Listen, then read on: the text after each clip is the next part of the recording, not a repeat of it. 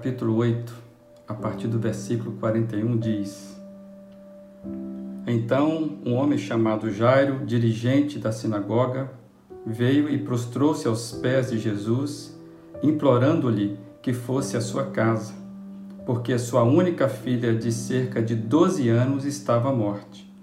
Estando Jesus a caminho, a multidão o comprimia. Estava ali certa mulher que havia 12 anos vinha sofrendo de hemorragia e gastara tudo o que tinha com os médicos, mas ninguém não pudera curá-la. Essa, essa história é impressionante, nós já estivemos aqui conversando sobre ela a partir da ótica de Jairo, o pai desesperado da filha de 12 anos à beira da morte. O texto mostra o drama de Jairo, mas também o drama de uma mulher que vinha sofrendo de uma, de uma doença incurável há 12 anos. É, eu vi certa vez, não me lembro quem que falou isso, que ele destaca o ponto de encontro dessas duas histórias que se cruzam em Jesus.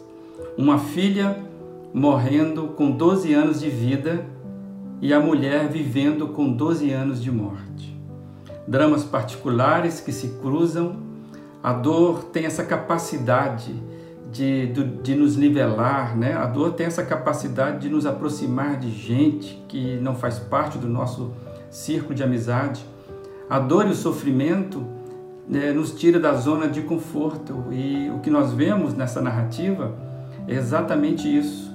Né? Aquela mulher, no seu desespero, ela tenta se aproximar de Jesus e ficar no seu anonimato.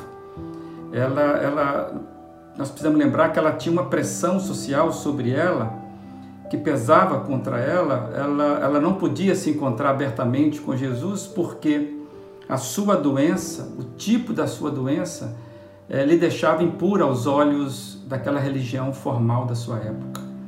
Só que com Jesus nenhuma dor fica no anonimato. Jesus não, não lida na impessoalidade, Jesus não atende oração no atacado. Jesus para. É lindo pensar como que a nossa dor para Jesus. A mulher então, constrangida, vem aos pés de Jesus. Jesus então ouve a fala daquela mulher, aquilo que estava alimentando a sua esperança de alma, e Jesus fala para ela algo fantástico: Filha, a sua fé a curou, vá em paz. Em outras palavras, filha, a sua guerra acabou, agora você pode viver em paz. É, no caminhar da vida, por certo, você já se deparou em momentos em que a dor lhe impôs posturas que lhe tirou da, da normalidade. Essa é a força do sofrimento. É impressionante esse lado do sofrimento, de nos tirar da normalidade da vida. A luta daquela mulher, o choro daquele pai, tudo isso os fizeram se movimentar no risco da fé. A fé põe em risco muitas das nossas certezas e é aqui que muita gente se recolhe. É aqui que muita gente se declina, se retrai, prefere ficar no paradigma das suas impossibilidades.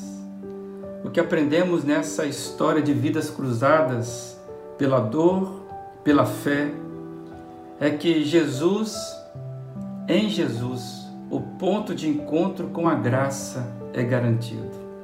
Jesus traz de volta à vida alguém que vivia há 12 anos morrendo no aprisionamento de uma guerra existencial. Aquela mulher sofrida é chamada de filha.